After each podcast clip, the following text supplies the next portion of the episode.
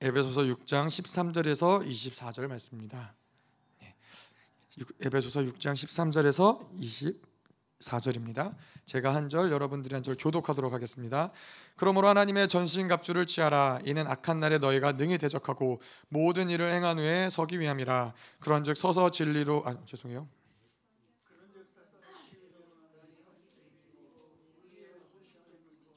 평안의 복음이 준비한 것으로 신을 신고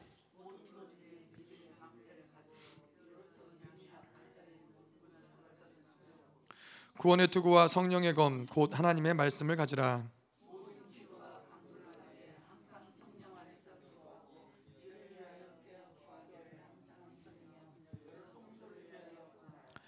또 나를 위하여 구할 것은 내게 말씀을 주사 나로 입을 열어 복음의 비밀을 담대히 알리게 하옵소서 할 것이니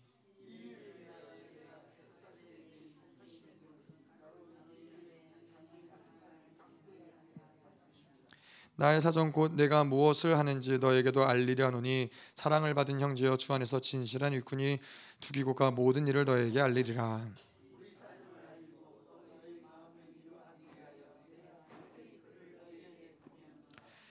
아버지 하나님과 주 예수 그리스도께로부터 평안과 믿음을 겸한 사랑이 형제들에게 있을지어다. 우리 주 예수 그리스도를 변함없이 사랑하는 모든 자에게 은혜가 있을지어다. 아멘.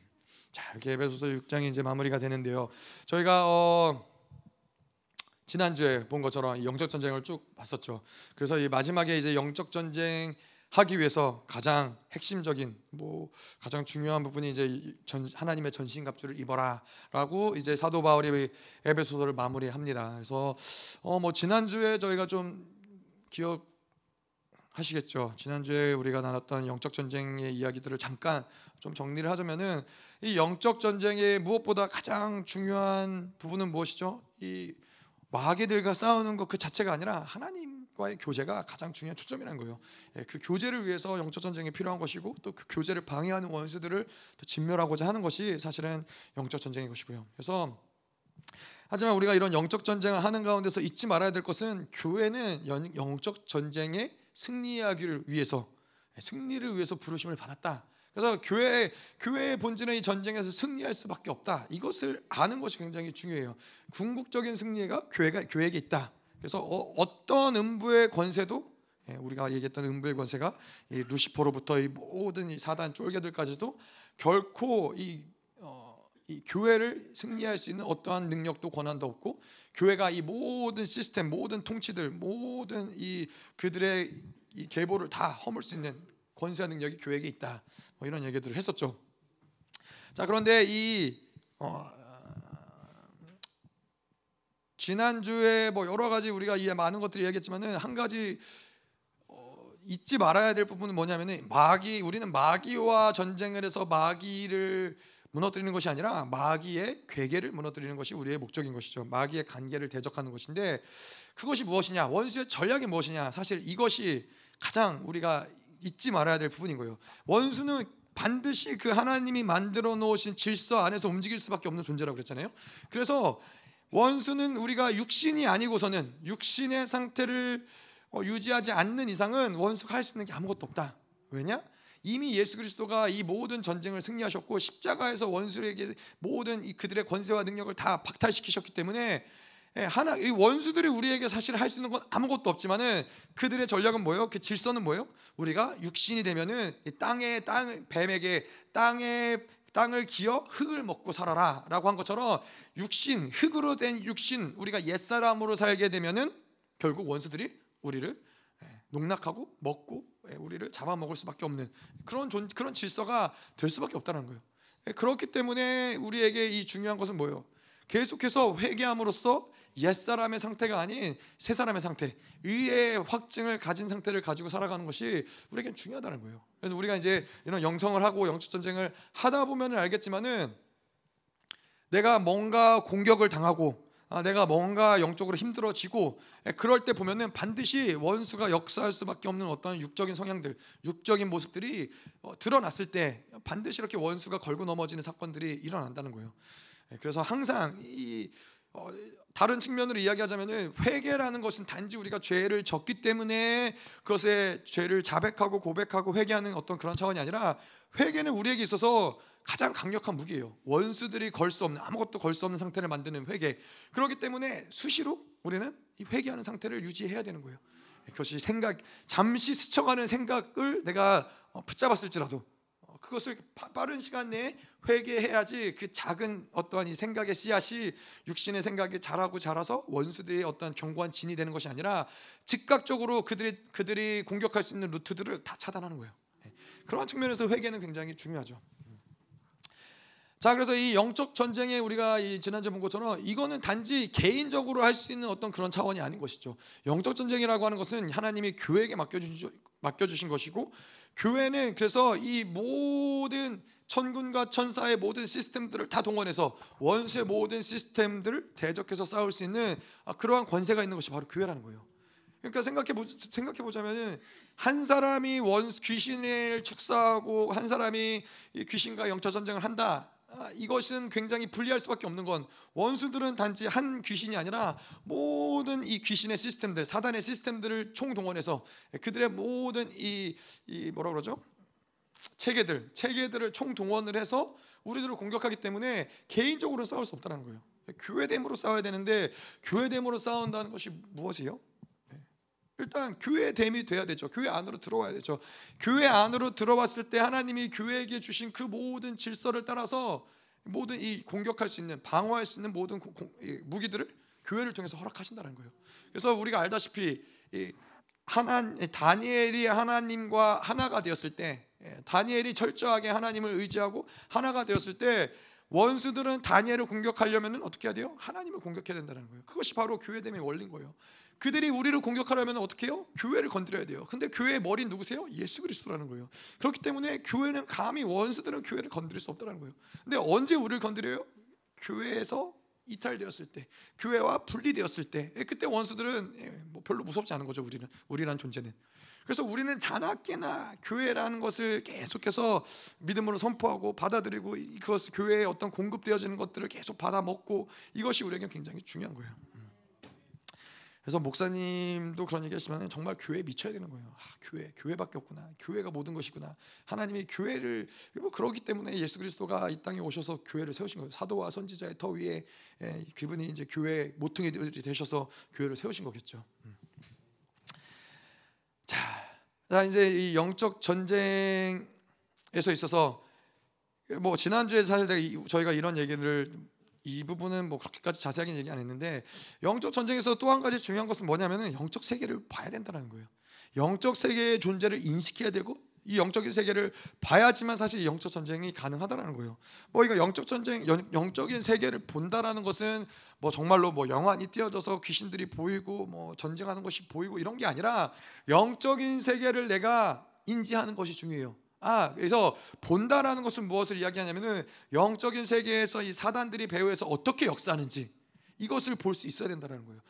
지금 이렇게 일어난 사건은 아, 이게 원수가 이런 이러한 고리들을 만들고 이런 묶임들을 만들어서 아, 나를 이렇게 공격했구나 이런 것들이 보여야지만 이런 문제들 전, 전쟁이 가능한 것이고 이런 문제들을 해결할 수 있다는 거예요. 음. 그래서 이 어, 교회를 다니시면서 이런 어떤 영적인 세계, 어떤 그런 이 근간이 되는 이런 뿌리들을 보지 못하면은 사실은 전쟁을 해도 질 수밖에 없, 백전 백패를 당할 수밖에 없는 거예요. 음. 자 그래서 이 그러한 측면에서 이게 단지 어떤 영적인 전쟁뿐만 아니라 제가 이제 열방 교회를 다니면서 한 가지 되게 감사했던 건 무엇이냐면은 제가 여러 가지 사역들을 해봤거든요. 아동부도 해보고 어, 중고등부는 제가 전담으로 맡은 적은 없었고 청년 청년 사역을 오래 했었고 그러고 뭐 공동체 셀 뭐 이런 사역들도 했었고 뭐 이런 여러 가지 사역들을 했는데 어, 목사님이 어, 단 한 번도 저에게 사역을 제대로 못하는 거 어떤 일, 사역의 결과 일의 결과에 대해서 저를 나무라시거나 책망하시거나 꾸짖으시거나 그런 적이 단 한 번도 없었어요. 단 한 번도 어떤 그런 결과에 대해서 말씀하신 적이 없었어요. 근데 그건 뭘 얘기하는 거냐면은 일의 결과가 교회에 있어서 그렇게 중요한 일이 아니라는 거예요.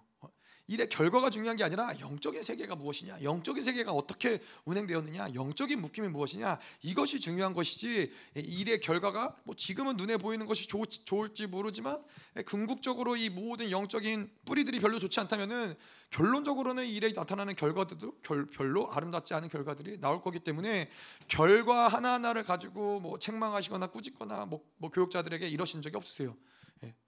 그냥 사실 목사님은 굉장히 오랜 시간 묵묵히 기다리세요. 기다리시고 이런 영적인 부분에 대해서 뭔가 공격을 받는다, 뭔가 이, 어, 풀어내야 될 부분들이 있다, 뭐 이런 부분들이 있다면 가끔 간혹 간혹 이것도 뭐 많이 얘기하시지 않으시지만은 음, 이런 부분들을 간혹 얘기하시는 것이죠. 그래서 계속해서 우리에게 교회에게 있어서 중요한 훈련은 이 영적인 세계를 계속 보는 거예요. 아 그래서 아 이런 거는 이 원수들이 이런 역, 원수 이런 영들이 역사하는구나. 그래서 이 열방 교회가 그렇게 영영영영 거리는 이유가 다른 것이 아니라 지금까지는 그런 계속 영적인 것들을 보고 풀고 싸우고 전쟁하고 이러한 시간이 필연적으로 필요했다라는 것이죠. 그래서 어, 뭐 목사님 이제 새해가 시작이 되면서 용서하고 용납하고 뭐 이러한 것들이 우리에게 필요하지만은 동시에 어, 또 이것도 용서하고 용납하기 위해서는 뭐가 필요해요? 영적인 세계를 봐야지 사실 이건 가능한 거예요. 인간적으로 용서하고 용납하는 것은 굉장히 한계적이에요. 예. 내, 내 아량을 가지고 뭔가 용서하고 용납하는 건 한계가 있지만은 이 모든 배우의 혈과 육이 아닌 배우의 역사하는 영의 어떠한 움직임들을 봤을 때에는 그, 그, 어, 그 사람에 대한 어떠한 미움과 이것이 아니라 그래도 용서할 수 있고 오히려 그, 그의 어떠함에 대해서 싸워줄 수 있고 이것이 가능한 것이기 때문에 영적인 세계를 보는 것이 굉장히 중요하다는 것이죠. 음. 자, 그래서 우리가 이 지난주에 그런 말씀들을 쭉 봤고요. 오늘 나아가서 13절을 보면요. 13절에 그러므로 하나님의 전신갑주를 취하라. 이는 악한 날에 너희가 능히 대적하고 모든 일을 행한 후에 서기 위함이라. 여기서 전신갑주를 취하라. 이거는 능동태 의 능동태예요. 그래서 전신갑주를 입고 있는 상태를 유지해라. 예. 그래서 우리가 알다시피 군인은 특별히 이제 군대에서 훈련을 받을 때 어 이제 실제 전투 같은 이런 그런 전시 상황의 훈련을 받는단 말이죠. 그때는 어 다 군대 다녀오신 분들은 그러셨겠지만은 그때는 어 잘 때도 신발을 안 벗어요. 군화를 신고 예, 옷을 군복을 다 입고 총을 옆에 끼고 예, 그러고 언제든지 이 벨이 울리면은 뛰쳐나갈 준비를 한 상태로 그러고 자는 거예요. 예. 뭐 이건 어떤 모, 어, 훈련이니까 모이니까는 이제 그렇게 하고 있으면 이제 반드시 벨을 울리죠. 왜냐하면 이제 나가서 훈련해야 되니까. 그래서 이제 자는 자는 척 하고 있다가 이제 벨이 울리면 이제 뛰쳐나가는 거죠. 뛰쳐나가서 이제 예, 저희 같은 경우는 트럭에 타가지고 이제 어딘가 밤에 어딘지 모르는 이제 산 어딘가로 이제 가, 서 이제 훈련이 시작이 되는 것이죠. 근데 마찬가지로 이 훌륭한 장수는 결코 전쟁 중에는 옷을 벗지 갑옷을 벗지 않는 거예요. 언제 어떻게 원수들이 찾아올지 모르기 때문에. 그래서 하나님의 전신갑주를 입어라라고 했을 때 능동태라는 것은 무엇을 얘기하느냐? 항상 그 전신갑주를 입고 있는 상태를 유지해야 된다는 거예요. 어, 그리고 또한 이, 이것을 또 장수로서는 자기가 입고 있는 이 전신갑주, 이 무기들을 보면서 이것이 오래되거나 낡아지거나 그 상태를 무뎌지거나 이러한 상태를 방치하면 안 되는 거예요. 계속 이것을 새롭게 하고 날카롭게 하고 그래서 언제든지 원수들이 왔을 때 한 번에 날려버릴 수 있는 이 무기를 늘 유지하고 있는 상태를 가진 것이 중요하다는 것이죠. 자, 그래서 우리가 이렇게 뭐 이 전신갑주 외에도 많은 하나님이 무기들을 주셨어요. 근데 가장 근본적인 무기들을 이야기하자면 아까도 이야기한 대로 회개. 예, 회개는 정말 우리에게 강력한 무기예요. 예, 원수가 여러 역사할 수 있는 어떠한 이 시스템들을 완전히 어, 끊어버릴 수 있는. 예, 그래서 회개하고 의롭다함을 확증하는 것. 이것이 사실 전쟁 가운데서는 굉장히 핵심적인 거예요. 예. 그래서 원수는 무엇을 하게 만드냐면은 회개를 못하게 만들어요. 회개치 못하게 만드는 게 원수의 큰 전략이에요. 회개를 어떻게 못하게 만들어요? 여러 가지가 있지만은 예, 뭐 어, 절망하게 한다든가 절망이 들어오면 회개하기 참 힘들죠. 예, 절망하게 한다든가 아니면 불신의 역사가 불신이 들어와도 회개하지 못하게 한다든가 뭐 대적도 마찬가지고 어, 아니면은 뭐 계속해서 음, 자기 연민에 빠진다든가 뭐 여러 가지가 있지만은 결국의 목적은 뭐예요? 우리로 하여금 회개하지 못하게 만드는 것, 계속 의롭다함을 받아들이지 못하게 만드는 것이 원수의 전략 중에 하나라는 것이죠.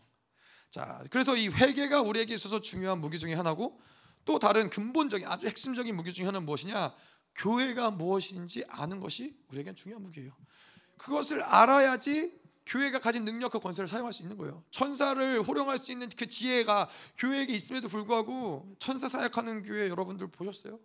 저는 별로 그렇게 뭐 얘기는 몇몇 교회 얘기는 듣긴 했지만은 실질적으로 그런 교회들 뭐에서 천사 사역하고 이런 교회들이 많지 않아요. 예. 천사에게 계시를 알려주고 뭐 천사에게 무엇을 어떤 명령을 선포하고 뭐 이런 것들이 흔하지 않는 이유 뭐예요? 교회가 무엇인지 모르기 때문이에요. 교회가 어떠한 권세를 가졌는지 모르, 모를 때에는 이러한 것들을 사용할 수가 없는 것이죠. 그래서 우리가 에베소서가 중요한 이유가 뭐예요? 교회에게 하나님이 교회에게 부여하신 모든 여덟 가지 복들부터 해갖고 모든 능력과 권세를 풀어내고 있기 때문에 이것을 알 때 교회가 무엇인지 알 때 모든 전쟁 가운데 우리가 승리할 수 있다는 것이죠.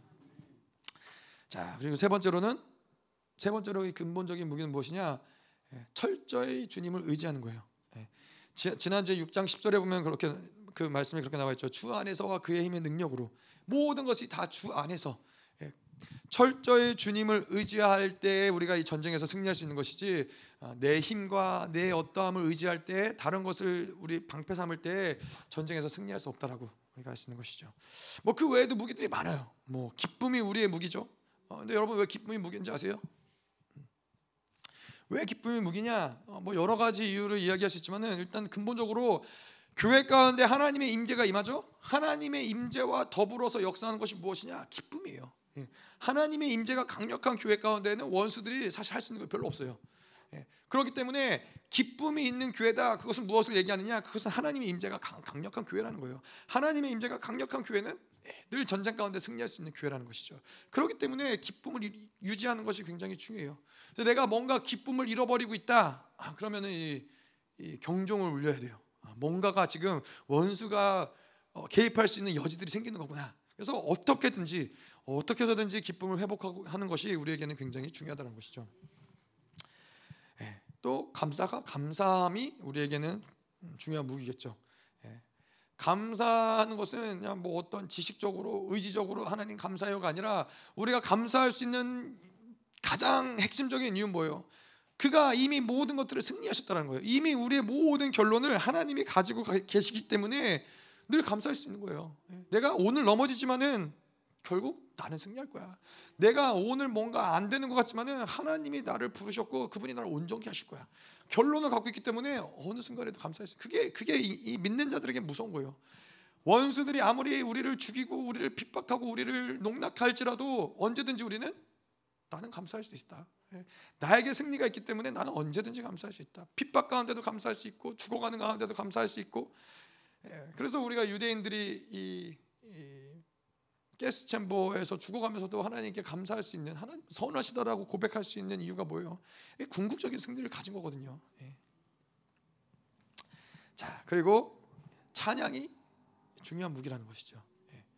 찬양이 뭐 기도도 중요한 무기고 찬양도 무기지만은 특별히 예언적인 찬양. 예.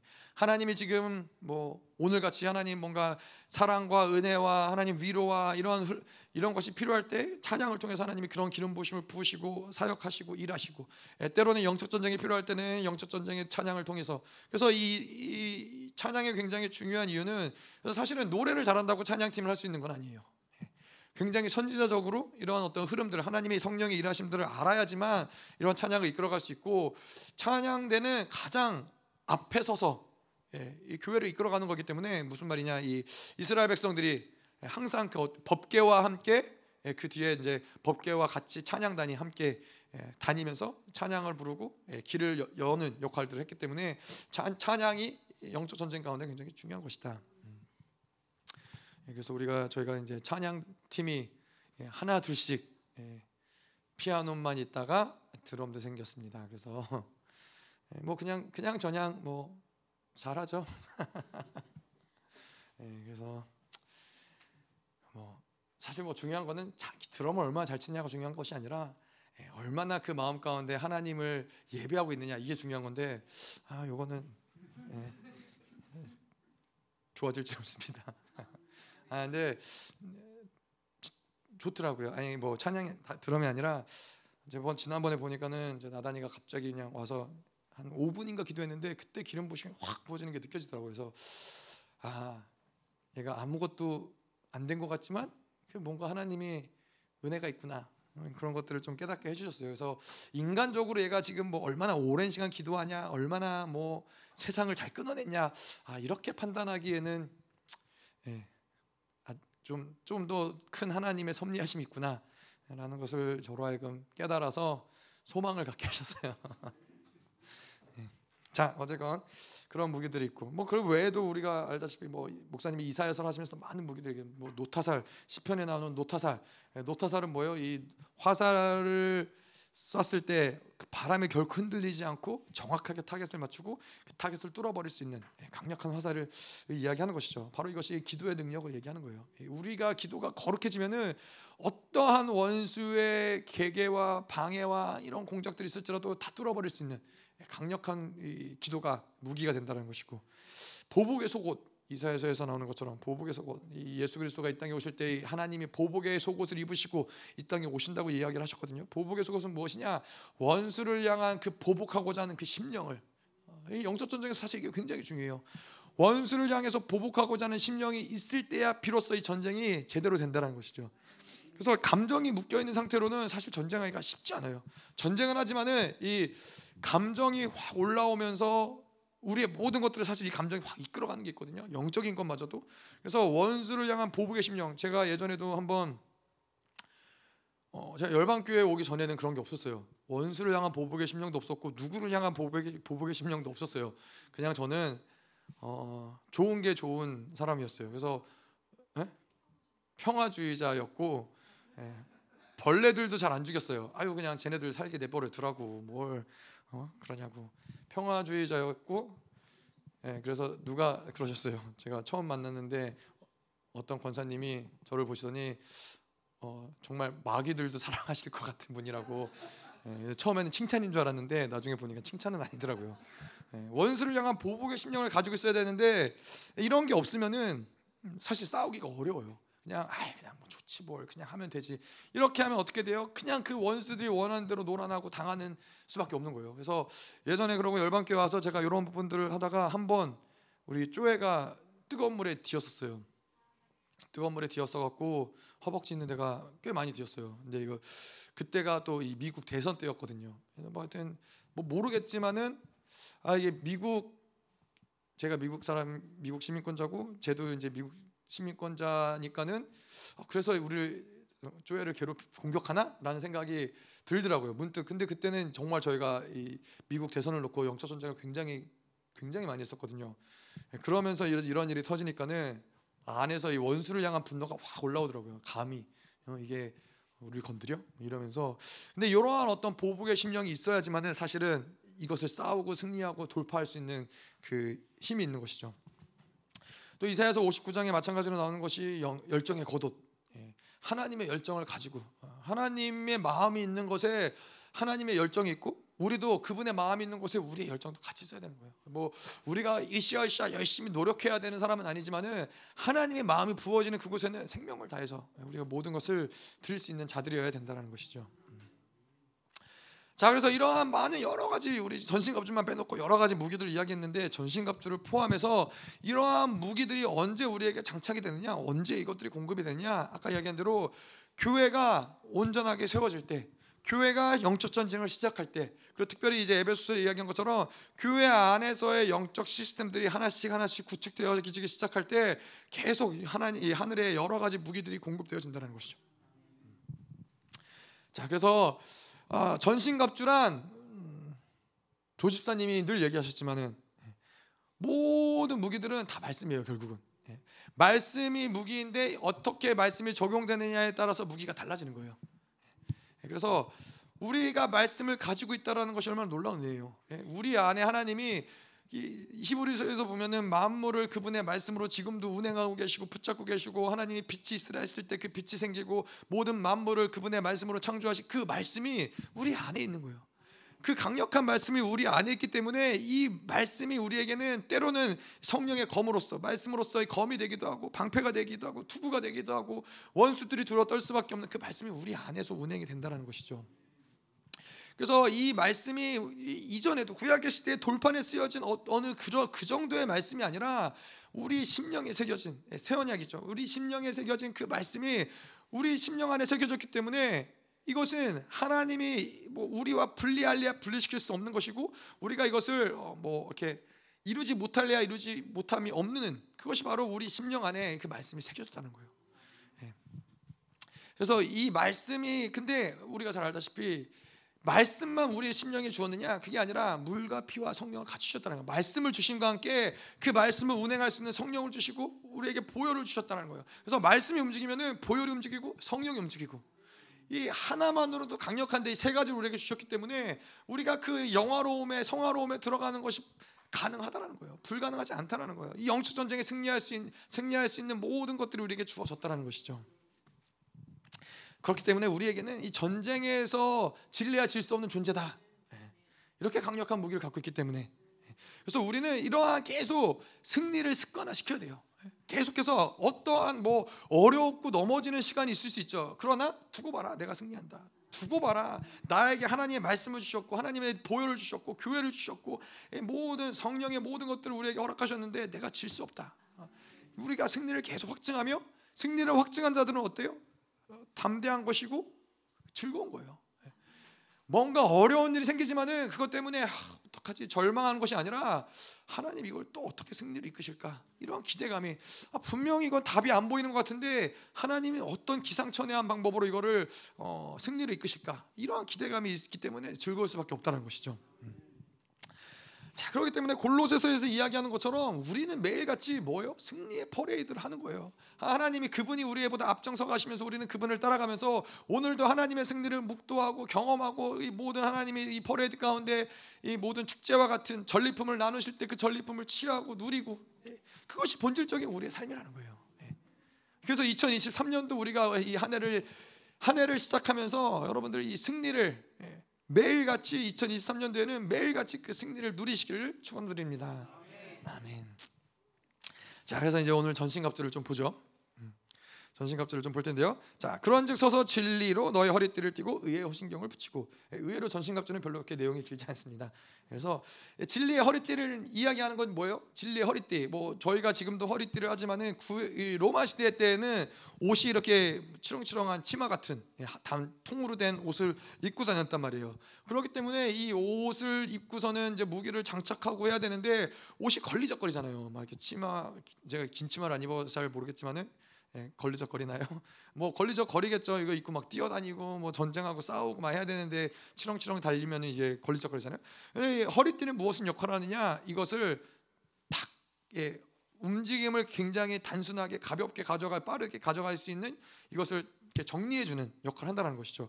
그래서 이 사도 바울이 로마 시대 로마 병사들을 보면서 이 전신갑주를 어, 아마 어떤 이 계시를 받지 않았나 싶은데 로마 시대 로마 병정이 가진 이 허리띠 이것은 바로 이 지금 진리의 허리띠라고 이야기한 것은 무엇이냐면은 이 모든 우리의 생각과 삶과 모든 영역을 단순화시킨다라는 거예요.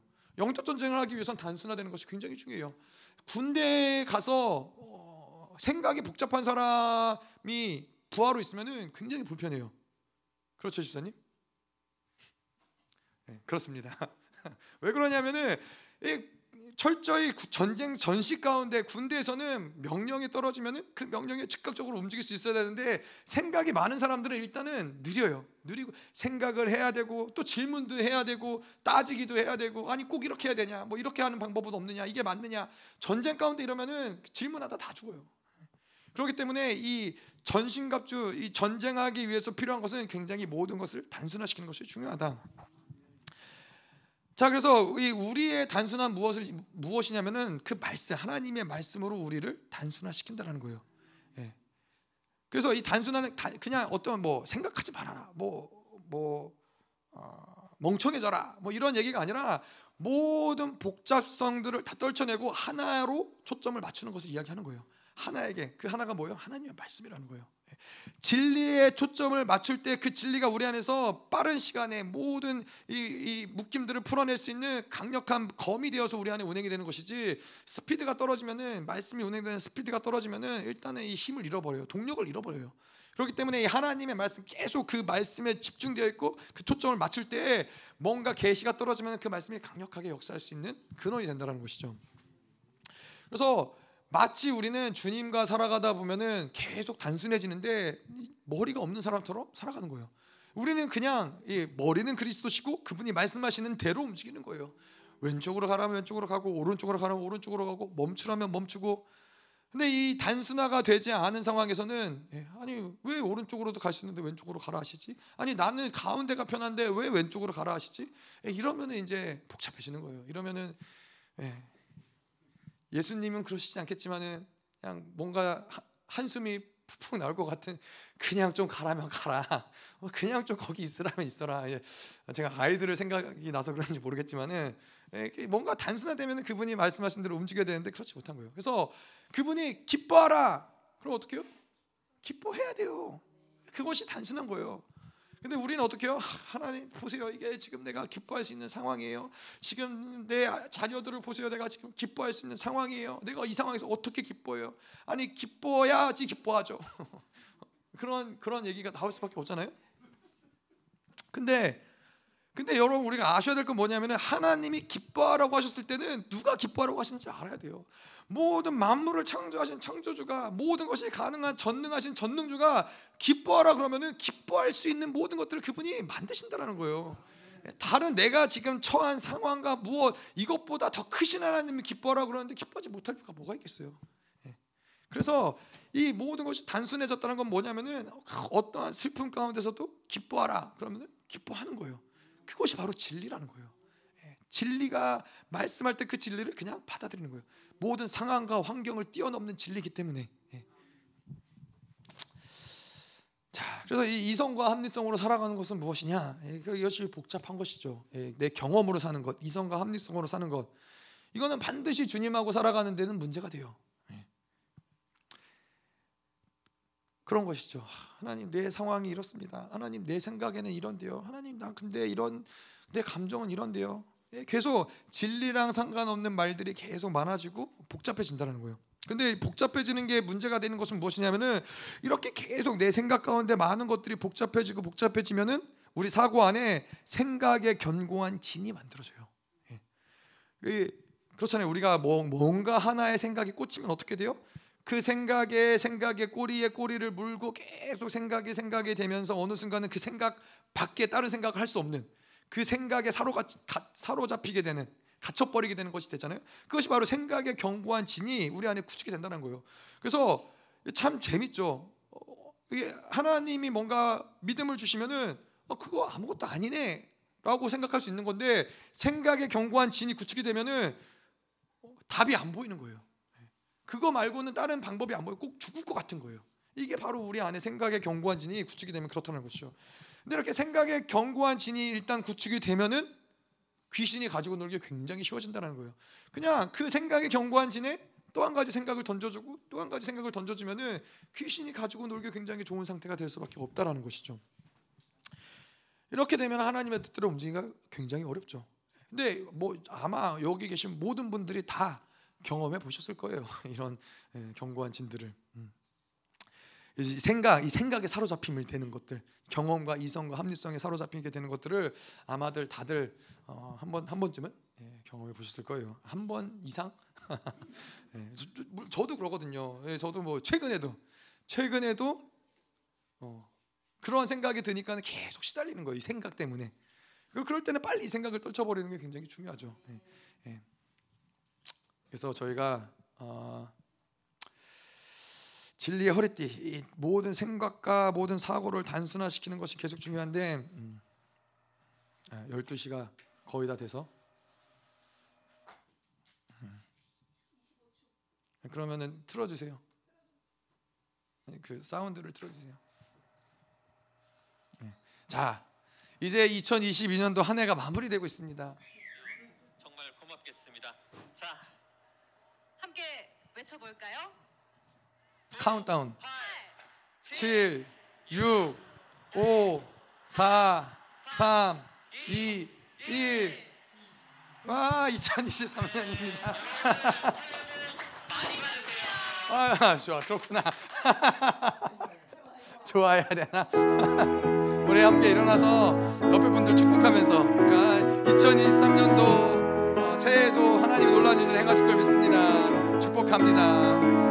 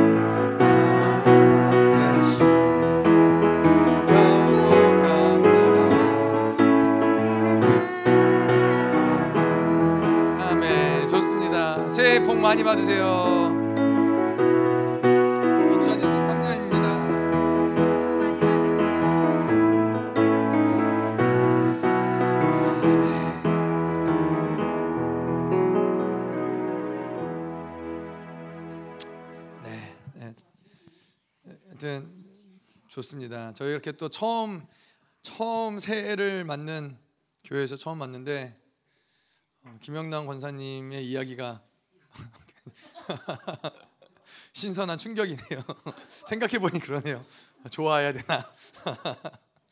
네. 어쨌건 2023년 새해가 됐다라는 거는 뭐 우리가 한 해 더 나이가 들었다라는 건 별로 썩 기쁜 일은 아니지만 그래도 뭔가 새해를 행하시는 하나님과 새해를 맞았다라는 건 또 또 2022년도 한 해 모든 것들을 또 돌려보내고 이- 이 흘려보내고 새해가 된 것을 예, 축복합니다. 아멘. 자 어제가 말씀을 계속 보죠. 예, 원래 이렇게 하더라고요. 저도 처음 해봤어요. 예, 자 그래서 자 우리가 이제 진리의 허리띠를 계속 단순화 이 모든 것을 말씀을 따라 단순해서 영적 전쟁이 가능하게 되는데 그럼 이 말씀을 단순화하는 것을 어떻게 하느냐? 이 말씀을 단순화하기 위한 좋은 훈련은 말씀을 계속 묵상하고 말씀을 계속 암송하고 말씀을 계속 귀를 떠나지 않게 하고 우리의 생각에서 떠나지 않게 하는 것이 가장 중요하다는 거예요. 예. 그래서 말씀을 계속 말씀에 쪄들어 있는 상태가 되면은 아 그러면은 이제 즉각적으로 그 말씀에 따라서 몸이 반응되어지고 생각이 반응되어지는 것이 굉장히 빨라져요. 예. 이 생각도 굉장히 단순해지고 음. 그런 것들을 아마 이제 여러분들이 많이 경험하시게 될 거예요. 자 그리고 두 번째로 이제 의의 호신경, 어, 의의 호신경을 붙이고 예, 의의 호신경의 심장을 가리는 갑옷을 이야기하는 것이죠. 예, 그래서 이제 심장을 가, 가리는 갑옷인데 이것이 사실은 우리에게는 굉장히 중요한 것이죠. 우리가 의롭다함을 파- 계속 유지하는 것이 중요하다고 얘기했잖아요. 그것이 왜 중요하냐면은 이것이 바로 우리의 생명과 직결된 것이기 때문에 그래요. 우리의 심장과 직결된 것이기 때문에 의의 호신경, 의롭다함을 유지하고 있는 상태가 굉장히 중요하다는 거예요. 예.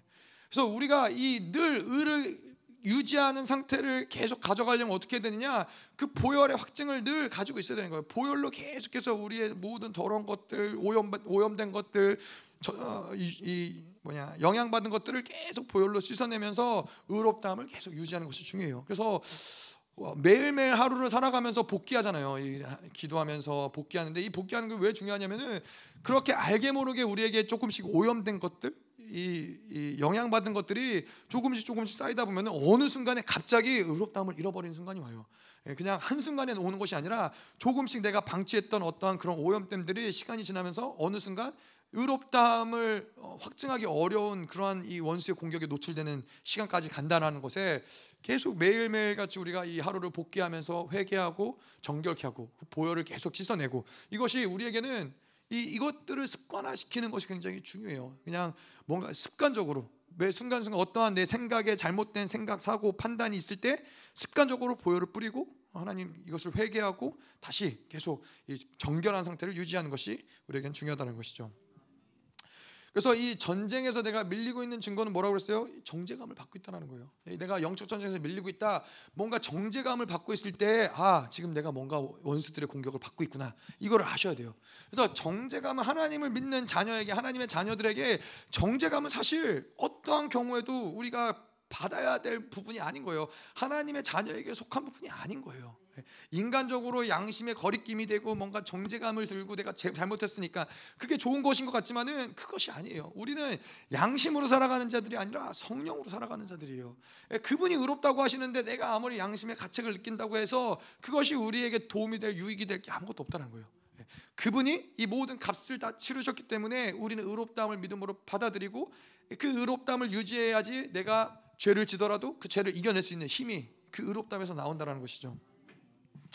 그래서 우리가 이, 이 의의 호신경이 중요한 이유가 뭐예요? 우리가 팔이나 다리나 뭐 이런 것들은 잘려도 살 수 있지만은 이, 시- 이 심장이 찔리거나 예, 심장에 뚫리면은 죽을 수밖에 없다는 거예요. 그래서 의를 갖고 있다 이것은 바로 심장이 튼튼하다는 것이죠. 예, 그래서 신앙생활을 우리가 이 영성을 하면서 신앙생활을 하면서 계속해서 뭐 삶이 변화되는 거는 사실 하루 아침에 되는 건 아니에요. 예, 삶이 변화되고 우리의 어떤 성품이 변화되는 것은 시간이 걸려요. 하지만은 성품과 삶이 변화되지 않아서 넘어질 수 있지만은 넘어졌을 때 정제감, 죄책감, 이 고소를 이 받지 않는 것은 이거는 의롭다함을 받아들이면은 그렇게 어려운 문제는 아닌 거예요. 예. 내가 뭔가 삶이 변했냐 안 변했냐 하나님은 이거가 당장 중요한 것이 아니라 너가 의롭다함을 받아들였느냐 받아들이지 않았느냐 의롭다함을 받아들였다면은 예, 은혜의 보좌 가운데 나올 수 있지만은 의롭다함을 잃어버리면은 할 수 있는 게 아무것도 없어요. 예. 하나님께 나아가지조차 못하는데 우리가 무엇을 할 수 있겠어요? 그래서 의롭다함을 계속 받아들이는 상태로 회개하고 나아갈 때 그러다 보면 우리의 성품이 변하는 것이고 우리의 삶이 변하는 것이고 예, 우리의 삶의 모습들이 예, 그렇게 변화가 된다라는 것이죠. 자, 그래서 이 심장이 중요하잖아요. 모든 병도 결국에는 이 혈액 순환의 문제죠. 이 잘 모든 것이 순환이 되면은 몸이 건강할 수 있는데 이 순환이 잘 안 돼, 혈액이 잘 순환이 안 되면은 예, 몸이 연약해질 수밖에 없는 것이잖아요.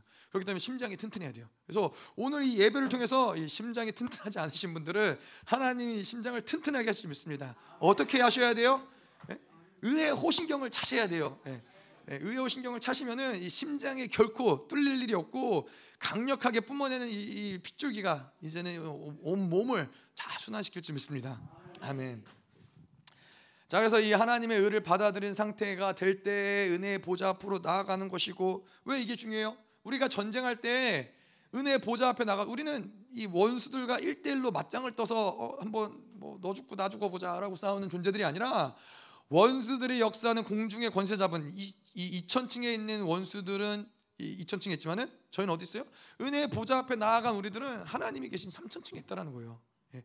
그래서 원수들을 발 아래 두고 전쟁하는 거예요. 그래서 이 전쟁이 사실은 어렵지 않은 전쟁이라는 거예요. 3천층이 있으면 이제 1천층으로 내려오면 이제 다른 문제가 되지만은 그래서 이 요즘에도 무기들을 개발할 때 어떻게 해요? 이 대기권 밖으로 올라가서 예, 공격하는 무기들, 미사일들 뭐 이런 것들이 많잖아요.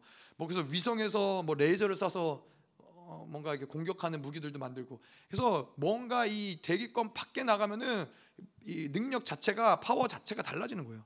마찬가지로 우리가 이 하나님의 은혜의 보좌 앞에 있을 때는 우리의 능력이 우리의 능력이 아닌 거예요. 원수들에게 두려워 떨 만한 가공한 능력을 가지고 원수들과 싸울 수 있다는 것이죠.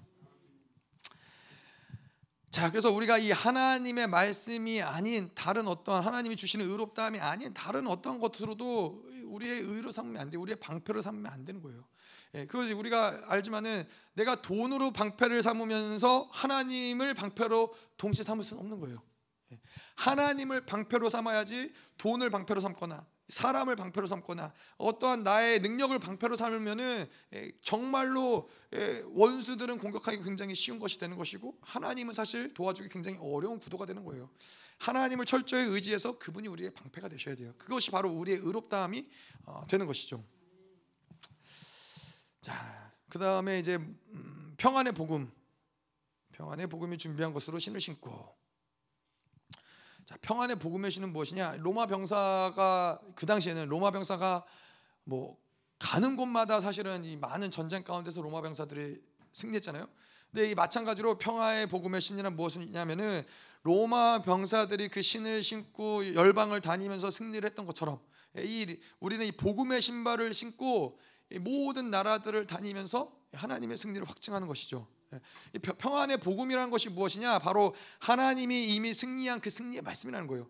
어떠한 상황에서도 승리할 수 있는 말씀이 바로 그 평안의 복음이라는 거예요. 그 신을 신고 하나님이 보내신 오늘 우리가 얘기한 푸르신 곳에서 보내신 곳에서 우리가 그 승리를 확증하는 거예요.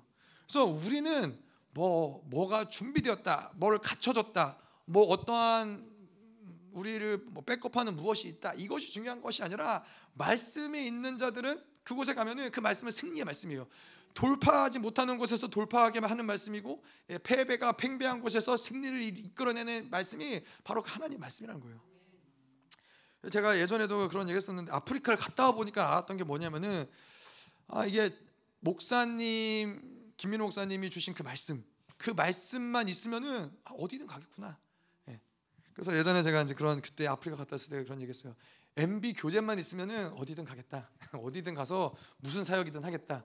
그런 마음이 들었거든요. 근데 하나님의 말씀만 있으면은 사실은 어디가 무엇이 우리 어떤 상황이 어떠한 사람이 문제되지 않는 거예요. 그 말씀 안에 모든 것을 돌파할 수 있는 이 방법이 있고 능력이 있고 권세가 있다는 것이죠. 그래서 그것이 우리를 승리로 이끌어가는 그것이 바로 이 평화의 복음의 신발이라는 거예요. 음. 완전 승리를 우리를 이끌어가는 상황, 이 말씀. 그래서 이 우리가 뭐 돈이 없을 때에도 뭐 슬픔이 있을 때에도 외로울 때에도 염려가 될 때에도 하나님은 그때 필요한 그 말씀을 주신다는 거. 그때 필요한 그 승리의 말씀을 우리에게 주신다는 것이죠. 여러분 그걸 믿으셔야 돼요. 그래서 무엇보다 무엇을 얻기보다 금과 은을 얻기보다 진리를 얻기 위해서 우리의 모든 것을 내어 드리는 거예요. 음. 자, 그래서 이 모든 상황을 원수들은 어떻게 해요? 어떠한 상황에서도 자꾸 원수가 원하는 질서로 우리를 이끌어가기를 원해요. 그렇기 때문에 이 하, 우리가 그 하나님의 말씀을 붙잡고 있을 때에는 그가 원하는 질서가 아닌 하나님이 원하시는 질서로 갈 수 있는 그 비결이 무엇이냐? 바로 하나님의 말씀에 있다는 거예요. 예. 말씀을 잃어버리면은 그 다음부터 그냥 말씀을 잃어버리는 게 아니라 우리의 인생의 방향을 잃어버리는 거예요. 우리의 인생을 방향을 잃어버리면은 그다음에 원수가 이끄는 대로 예, 끌려다닐 수밖에 없는 흐름들이 만들어진다는 것이죠. 자, 16절 보도록 할게요. 모든 것 위에 믿음의 방패를 가지고 이로써 능히 악한 자의 모든 불화살을 소멸하고. 믿음의 방패. 이 믿음의 방패는 그냥 어떤 이 손으로 들고 있는 나의 어떤 손 방패 정도가 아니라 온 몸을 가릴 수 있는 방패를 이야기하는 거예요. 큰 방패를 이야기해요. 그래서 믿음은 뭐예요? 믿음은 클수록 좋다라는 거예요. 네. 믿음은 물론 거룩하고 정결해야 하고 깨끗해야겠지만은 깨끗한 믿음이 먼저 중요하겠지만은 깨끗한 믿음이 있다면은 그 믿음은 반드시 크면 클수록 좋다라는 거예요. 믿음이 크다라는 건 뭐예요? 우리가 이 배를 타고 나아가서 돛담배를 타고 가면은 파도가 치고 바람이 불면은 배는 계속 휘청거리고 뭐 전복될 수 있는 위험이 있지만은 배가 이 사이즈가 확 커져 버려서 항공모함 같은 배가 있을 때에는 파도가 와도 바람이 불어도 사실 흔들리지 않는 거거든요. 마찬가지로 믿음은 예, 크면 클수록 우리가 요동하거나 원수가 우리에게 넘어뜨릴 수 있는 예, 그런 근간이 전혀 존재하지 않는다는 거예요. 근데 믿음의 절정은 뭐예요? 믿음의 절정은 하나님의 믿음이에요. 예, 무에서 유를 만들고 없는 것에 있는 것을 만들고 죽은 자를 살리는 그 하나님의 믿음이 가장 큰 믿음인데 하나님의 믿음은 뭐예요? 하나님의 말씀을 조금 도 의심하지 않고 받아들이는 것이 바로 하나님의 믿음이에요. 예, 그분이 말씀하실 때 태초에 빛이 있어라라고 말씀하실 때 그분의 말씀 가운데는 그분은 조, 조금도 의심하지 않고 말씀을 선포하셨고 그 말씀에는 다바로의 권세 예, 말씀하신즉 이벤트가 일어나고 예, 모든 그 열매들이 맺어지는 능력의 말씀이 그 입에서 선포된다는 거예요. 근데 우리가 마찬가지로 우리가 그 말씀을 온전하게 의심치 않고 믿을 때 하나님의 그 모든 능력과 권세가 동일하게 그 말씀을 통해서 드러난다는 것이죠. 여러분 하나님도 믿음으로 사세요. 믿음으로 말씀, 믿음으로 전 세계를 창조하셨고 믿음으로 지금도 모든 우주를 붙잡고 계시고 근데 하물며 하나님도 믿음으로 사시는데 우리가 믿음으로 살지 않고서야 이 땅에 어떻게 살 수 있겠어요? 그분이 우리 아버지시가 우리 아버지이신 그분이 믿음으로 살기 때문에 자녀들 우리도 당연히 믿음으로 사는 것이 당연하다는 것이죠. 17절 구원의 투구와 성령의 검 곧 하나님의 말씀을 가져라.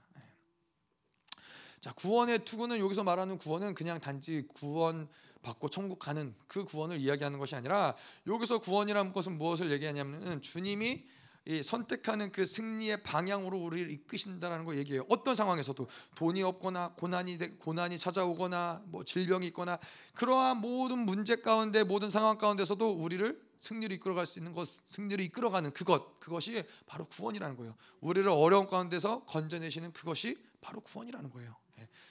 그 우리를 모든 어떠한 상황에서도 그분은 구원하실 수 있는데 특별히 여기서 구원의 투구라고 이야기를 하는 것은 무엇이냐면은 구원의 투구는 바로 우리의 모든 이 생각, 사고 안에서의 우리를 구원하심을 승리의 요인이 바로 이 사고 안에 있다는 것을 이야기하는 거예요. 그래서 이 구원의 투구를 써라라고 이야기하는 것은 이 생각에 대한 이 훈련을 이야기하는 거예요. 사고 안에서 늘 하나님의 말씀으로 충만하고 그 말씀에 쪄들어 있고 예, 성령이 우리를 지배하고 그 그분의 이끌심을 계속 받는 것이 바로 이 구원의 투구를 유지하고 있는 상태를 이야기하는 거예요. 예. 그래서 내 생각, 이 어떠한 상황에서도 내 생각과 내 경험과 내가 가지고 있는 어떤 판단 판단이 아니라 거기에서부터 하나님이 우리 생각에서 우리를 건져내시고 그리고 하나님이 원하시는 것이 무엇이냐 성령이 이끄시는 것이 무엇이냐 그분의 생각을 따라갈 수 있도록 만드는 것이 계속 그 구원의 투구를 유지하고 있을 때 가능하다는 것이죠. 어, 구원의 투구는 또한 그래서 음, 이 생각의 훈련 하나님을 계속 생각하는 것인데 이 뭐 우리가 늘 얘기하지만 이 생각을 훈련함을 따라서 이 생각이 결국에는 뭘 만들어요? 습관을 만든다는 거예요. 예. 생각의 습관을 만들고 이 습관에 따라서 행동이 나오는 것이고 이 행동을 따라 행동이 반복되어짐으로써 그것이 우리의 운명을 결정한다는 것이죠. 그래서 이 우리에게 있어서의 가장 큰 영적 전쟁은 사고 안에서 일어나는 전쟁이 굉장히 많은 분량을 차지한다는 거예요. 그래서 이 사고 생각을 지키는 것이 중요하다. 이 생각을 그래서 구원의 투구를 써서 하나님을 계속 바라봄으로써 원수가 집어넣어주는 생각에서 우리를 보호하고 예, 원수가 이, 내가 가지고 있는 그 경험과 나의 이성 감리성에서 나를 보호하고 예, 계속 이 사고를 계속 하나님의 생각으로 쩌들겨 서들어 살게 하는 것이 우리에게는 굉장히 중요하다죠. 음. 자 그래서 영성이라는 것을 우리가 다른 말로 표현하자면은 그런 거예요. 우리의 어떠한 영적인 행위들이 우리의 인생 가운데 습관화가 되는 거예요. 어, 나쁜 의미로서의 습관화가 아니라 어, 이야기한 대로 계속 그 영적인 것들을 반복적으로 계속 우리가 하나님 안에서 하다 보니까는 더 이상 힘들이지 않고 애쓰지 않고 예, 우리가 처음에 그렇잖아요. 처음에 하나님을 만나고 기도하는 것이 기도 뭐 30분 하는 것이 힘들지만은 이것이 계속 매일같이 꾸준히 하다 보면은 30분 하는 게 이전처럼 힘들지 않고 한 시간이 되어줄 수 있고 또한 시간이 두 시간이 힘들이지 않고 살아갈 수 있는 그것이 바로 이제 우리가 안식이라고 이야기하는 것이죠. 그것이 바로 영성을 한다라고 우리가 이야기를 하는 거예요. 그냥 하나님과 교제하고 동행하고 살아가는 것들을 힘들이지 않고 살아가는 그, 그 상태까지가 계속 이끌어 가는 것이죠. 음. 근데 뭐 이 어떠한 이런 뭐 기도도 그렇고 사랑도 그렇고 용서도 그렇고 겸손도 그렇고 계속 영성을 함으로써 이런 것들을 습관화시키는 것이죠. 예. 용서하는 것이 힘들이지 않고 용서가 가능하고 힘들이지 않고 사랑이 가능하고 힘들이지 않고 그냥 겸손함이 가능한 상태를 만드는 것이 바로 영성을 하다 보면은 그러한 그러한 상태가 된다는 것이죠. 음. 자 그리고 성령의 검 성령의 검 무엇이냐? 하나님의 말씀이죠. 하나님의 말씀인데 이 말씀은 그냥 말씀 로고스의 말씀이 아니라 레마의 말씀이에요. 계시의 말씀인 것이죠. 그래서 하나님이 지금 이 순간, 지금 이 상황에서 나에게 주시는 말씀, 그 말씀의 능력이 있다는 거예요. 예. 그래서 전혀 보이지 않던 길이 갑자기 말씀이 떨어지면은 예, 보이지 않던 그 광야의 길이 나는 거예요. 이게 진짜 이게 제가 이스라엘을 또 우리 아이들도 이스라엘 가 있고 제가 이스라엘 가봤지만은 이스라엘이 놀라운 것은 무엇이냐면은 메마른 사막이고 메마른 광야인데 하루 비가 오니까는 다음 날 꽃이 펴요. 예. 하루 비가 오니까는 광야에 강이 흘러요. 근데 그것이 가능한 이유가 뭔 왜냐면은 그 땅 몇몇 밑에는 이 지하수가 계속 흐르고 있기 때문에 물이 없고 말라 보이지만은 이 비가 오면은 이 그 지하수들이 터지면서 강이 만들어지는 거예요. 그래서 정말로 비가 오면은 그 다음 날 이렇게 풀들이 자라 있어요. 정말 조금 비가 많이 오면은 제가 하룻밤 사이에 갔는데 강이 흐르더라고요. 그래서 그 땅은 굉장히 신기한 땅이에요. 정말 이것이 불가능한 것 같았는데 하루 만에. 근데 이 하나님의 말씀도 그렇다는 거예요. 나이가 보이지 않, 내 인생 가운데 보이지 않는 광야와 같은 길인데 내가 이게 무슨 답이 있을까 그랬는데 상황은 변하지 않아요. 환경은 변하지 않아요. 근데 하나님의 계시의 말씀이 떨어지면은 보이지 않던 길이 보이는 거예요. 똑같은 광야인데 이전엔 안 보였는데 말씀이 떨어지니까는 어 이제 살 길이 보이는 거예요. 어, 여전히 여전히 내 모든 어떤 상황들이 변하지 않고 환경이 변하지 않았음에도 불구하고 말씀이 모든 길들을 만들어 내실 수 있다라는 것이죠. 자 또한 이 원수가 대단한 전력을 가지고 전략을 가지고 우리를 공격을 하잖아요. 근데 이 하나님의 계시의 말씀이 있으면은 원수의 전략을 정확하게 간파할 수 있고 원수의 전략을 능가할 수 있는 하나님의 이 지혜가 계시를 통해서 임한다라는 거예요. 그래서 그래서 우리가 능히 얘기할 수 있는 건 뭐냐면은 원수야 너는 너의 일을 해라. 나는 하나님은 나는 나의 일을 한다. 예, 왜냐하면 원수가 무슨 짓거리를 하든 크게 사실 우리하고는 크게 상관이 없어요. 그 모든 원수의 전략을 뛰어넘는 하나님의 전략이 우리에게 있기 때문에 자 그래서 우리가 이 성령의 검은 내게 주신 레마의 말씀을 듣는 것인데 이 말씀을 그냥 말씀이 아니 아니라는 거죠. 그래서 여러분들도 잘 기억하시겠지만은 이 네팔인가 어딘가에서 이 선교사들이 홍수가 와갖고 물이 가득 찼는데 우리도 베드로처럼 무리를 걸어보자라고 해서 무리를 걷다가 어떻게 됐어요? 예, 빠져 죽었다라는 거예요. 왜 빠져 죽었어요? 아니 베드로도 걸었는데 왜 우리도 믿음으로 걸었는데 왜 안 되냐? 그거는 베드로에게 주신 말씀이라는 거예요. 베드로에게 하나님이 그때 레마로 주신 말씀이었지. 예, 그냥 그거 모든 말씀을 그래서 로고스의 말씀이 중요하지만은 나에게 지금 주시는 그 계시의 말씀이 무엇이냐? 이게 우리의 인생을 바꿔놓는 말씀이라는 거예요. 그래서 우리가 예배 때에도 모든 말씀을 다 기억하는 게 중요한 것이 아니라 예배 때 하나님이 나에게 주시는 그 계시의 말씀 한 가지가 내 인생의 바- 인생의 흐름들을 바꿔 놓을 수 있는 계시의 말씀이 된다라는 것이죠. 자 그래서 이 계시의 말씀이 선포될 때 원수는 두려워 떠는 것이고 원수의 전국을 찌를 수 있는 말씀이 되는 거예요. 그래서 우리가 사역을 할 때도 그래요. 사역을 할 때도 많은 이야기를 하고 많은 것들을 하는 것이 중요한 것이 아니라 정말 전국을 찌를 수 있는 그 계시 한 마디 예, 그거 그거 한 마디가 사역을 풀어 나간다는 것이죠. 그래서 저도 사역을 하다 보면은 뭐 잘 모르겠어요. 뭐 뭐 잘 모르겠지만은 그냥 하나님이 한 단어 하나 던져 주실 때가 있어요. 근데 그 단어 하나를 던져 주신 거를 뭐 예를 들어서 불신 그러면은 불신을 가지고 기도를 하다 보면은 아 그러면 뭔가 이 구슬이 꿰이듯이 쫙 꿰이면서 사역이 풀어지는 것들을 알게 하신다는 거예요. 가장 핵심적인 그 단어, 그 가장 핵심적인 그 전곡을 찌를 수 있는 그 한 가지를 딱 선포할 때 사역은 자연스럽게 풀어지는 것이죠. 이게 우리 우리의 어떤 이 관계 가운데서도 굉장히 사실은 중요한 부분이에요. 이 우리가 관계 가운데서 수없이 많은 말을 많은 대화를 하는 게 중요한 게 아니라 그때 성령이 원하시는 하고자 하시는 말씀이 무엇인지 그 한마디를 했을 때 그 관계는 어, 묶였던 관계가 풀어지기도 하고 또 뭐 정말로 이 사랑이 필요한 자들에게 사랑이 위로가 필요한 자들에게 위로가 할 수 있는 것이 바로 그 한마디 때문에 예. 그래서 늘 우리는 그 성령의 말씀에 귀를 기울이고 있는 상태를 유지하는 것이 중요해요. 예, 그래서 여러분들이 누군가를 위해서 중보할 때도 기도할 때도 그 사람을 위해서 뭐 기도하지만은 그때 하나님이 주시는 그 사람을 향한 하나님의 말씀이 무엇인지 예, 그것을 받는 게 또 중요해요. 그래서 그것 하나님 나에게 주셨을 때 그 말씀을 가지고 기도하고 또 그 말씀을 가지고 그 사람에게 나아갈 때 예, 이게 영향력 있는 말씀이 권위 있는 말씀이 되는 것이죠. 자, 18절 어, 빨리 끝났네요. 모든 기도와 간구를 하되 성령 안에서 기도하고 이를 위하여 깨어 구하기를 항상 힘쓰며 여러 성도를 위하여 구하라. 예. 자, 여기서 모든 기도와 간구 여기서는 성령 안에서라고 표현하기보다는 성령으로 기도하라는 거예요. 예. 우리가 이 예언적 찬양을 이야기한 것처럼 우리의 기도는 반드시 성령이 이끄시는 기도가 돼야 돼요. 예. 내가 원하는 기도, 내가 생각할 때 필요한 기도가 아니라 우리가 그래서 방언 기도가 중요한 게 뭐예요? 방언 기도는 내가 원하는 기도가 아니라 성령이 이끄시는 기도고 성령이 이끄시는 것을 또 우리가 통변을 통해서 알게 하시는 기도고. 그래서 생각해 보세요. 내가 생각해서 내가 하는 기도는 뭔가 새로울 게 없어요. 하지만은 우리가 방언을 함으로써 성령이 그것을 통변하게 하시고 성령이 말씀하시는 것을 들을 때에는 우리가 알지 못했던 것을 깨닫게 되는 거예요. 예. 우리가 보지 볼 수 없었던 차원의 것을 보게 하시는 거예요. 그렇기 때문에 기도도 성령이 이끄시는 기도를 해야 되는 거예요. 예. 그럴 때 원수와의 전쟁 가운데서도 필요한 영적인 기도들이 어, 나아갈 수 있는 것이고 원수의 모든 이 괴계들을 무너뜨릴 수 있는 기도가 나아갈 수 있다는 것이죠.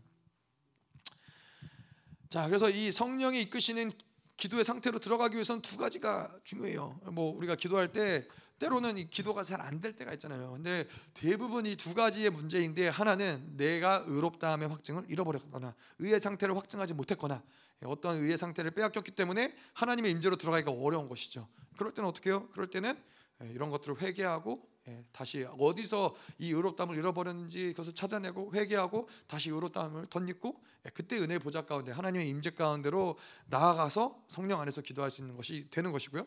또 의의 상태는 분명히 내가 유지하고 있는데도 기도가 잘 안 된다. 임재로 들어가기가 어렵다. 그것은 뭐예요? 영적 공격이 거센 상황이기 때문에 그럴 때에는 영적 전쟁이 필요하다는 것이죠. 그럴 때는 원수들과 영적 전쟁을 어, 통과함으로써 어, 또 하나님의 임재 가운데 하늘의 문이 열리고 또 어, 임재 가운데로 들어갈 수 있는 기도를 할 수 있다라는 것입니다. 음.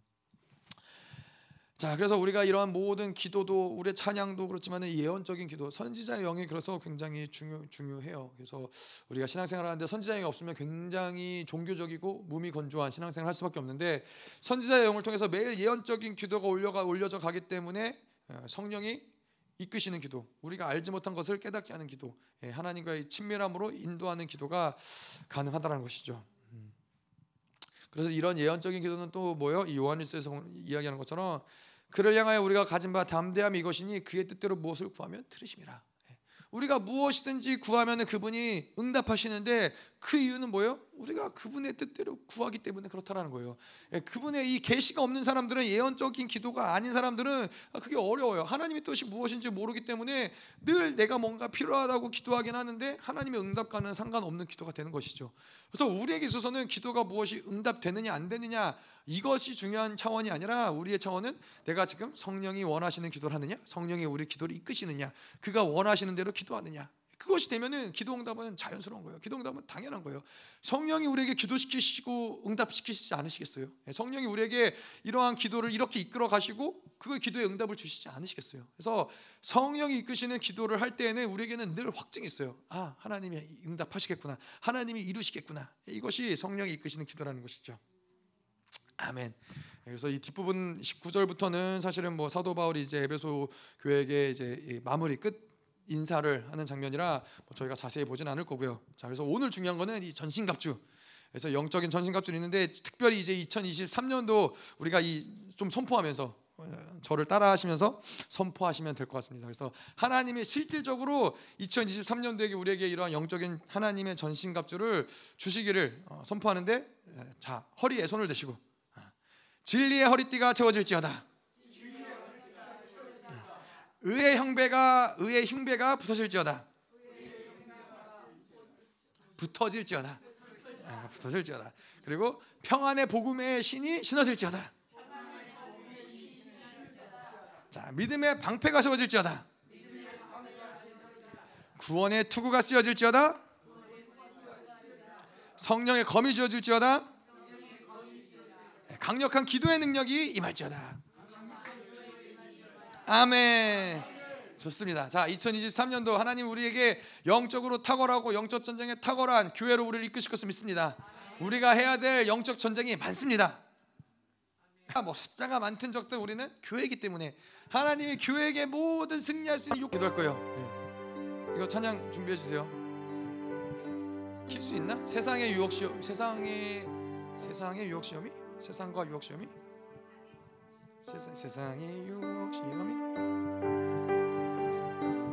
믿음으로. 아니 우리 다 같이 일어나셔서 하나님 우리가 전신갑주를 입고 하나님 세상에 나아가 하나님 이제 모든 원수를 싸워 이기며 영적인 세계를 보며 영적인 것들을 물리치며 하나님 영적인 거장이 될 수 있는 하나님 모든 기반들을 우리에게 준비할 수 믿습니다. 하나님 우리가 진리의 허리띠를 찹니다. 하나님 의의 형배를 붙입니다. 구원의 투구를 씁니다. 믿음의 방패를 높이 듭니다. 성령의 검을 갖습니다. 강력한 기도의 능력을 통하여서 하나님 우리가 계속 승리하게 하여 주시옵소서.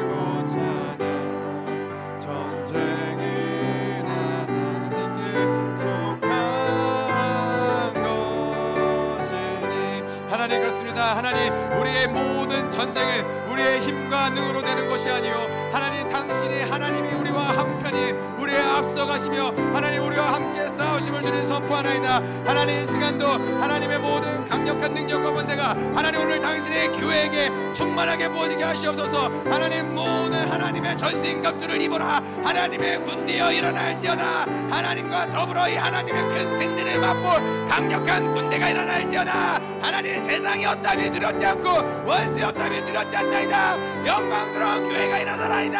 하나님의 군대가 전진하나이다. 계속 전진하며 돌파할지어다. 모든 원수를 무너뜨리며 승리할지어다. 더 강력하게 하나님 모든 영적 무기들을 장착하게 하소서. 더 충만 더 강력하게 하나님 부여소서. 더 임하게 하소서. 더 충만 더 충만 모든 영적인 것들이 새로워질지어다.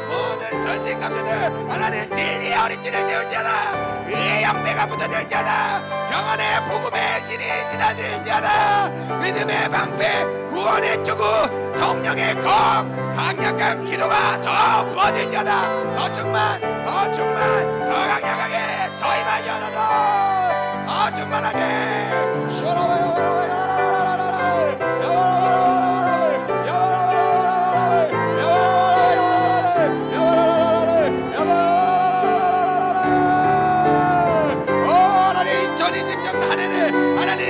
승리하게 하셔서. 계속 승리할지어다. 계속 돌파할지어다. 더 강력하게 더 강력하게 더 충만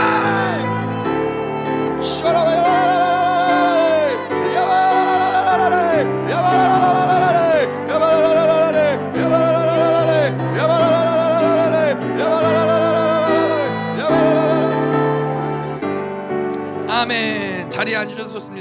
하나님 감사합니다. 하나님 2022년도 한 해를 하나님 기쁨과 감격과 감사로 하나님께 올려드립니다. 하나님 당신이 우리의 모든 것입니다. 당신이 주신 모든 것을 하나님 우리가 또 은혜로서 하나님 감사하며 이렇게 2022년 한 해를 마무리하며 또 하나님 2023년도 하나님 새해를 맞이하며 하나님이 우리입니다. 하나님 계속 2023년도는 승리하고 승리하고 승리하여 승리가 된지 간에 승리하며 이기며 돌파하며 하나님의 나라가 확장되는 것을 주님 보게 하여 힘을 드리는 손길 위에 하나님 계속해서 하나님의 놀라운 능력과 권세가 하나님 그 모든 전신갑주를 입고 영적 전쟁을 승리할 수 있는 하나님 그 강력한 믿음이 더 충만하게 하여 주시옵소서 성령의 검을 가지고 하나님 계속 원수의 계교를 무너뜨리며 이제는 그 말씀에 쪄들고 하나님 성령에 쪄들어 사는 하나님 우리가 될 수 있도록 그러한 교회가 될 수 있도록 하나님 교회를 축복하여 주시옵소서.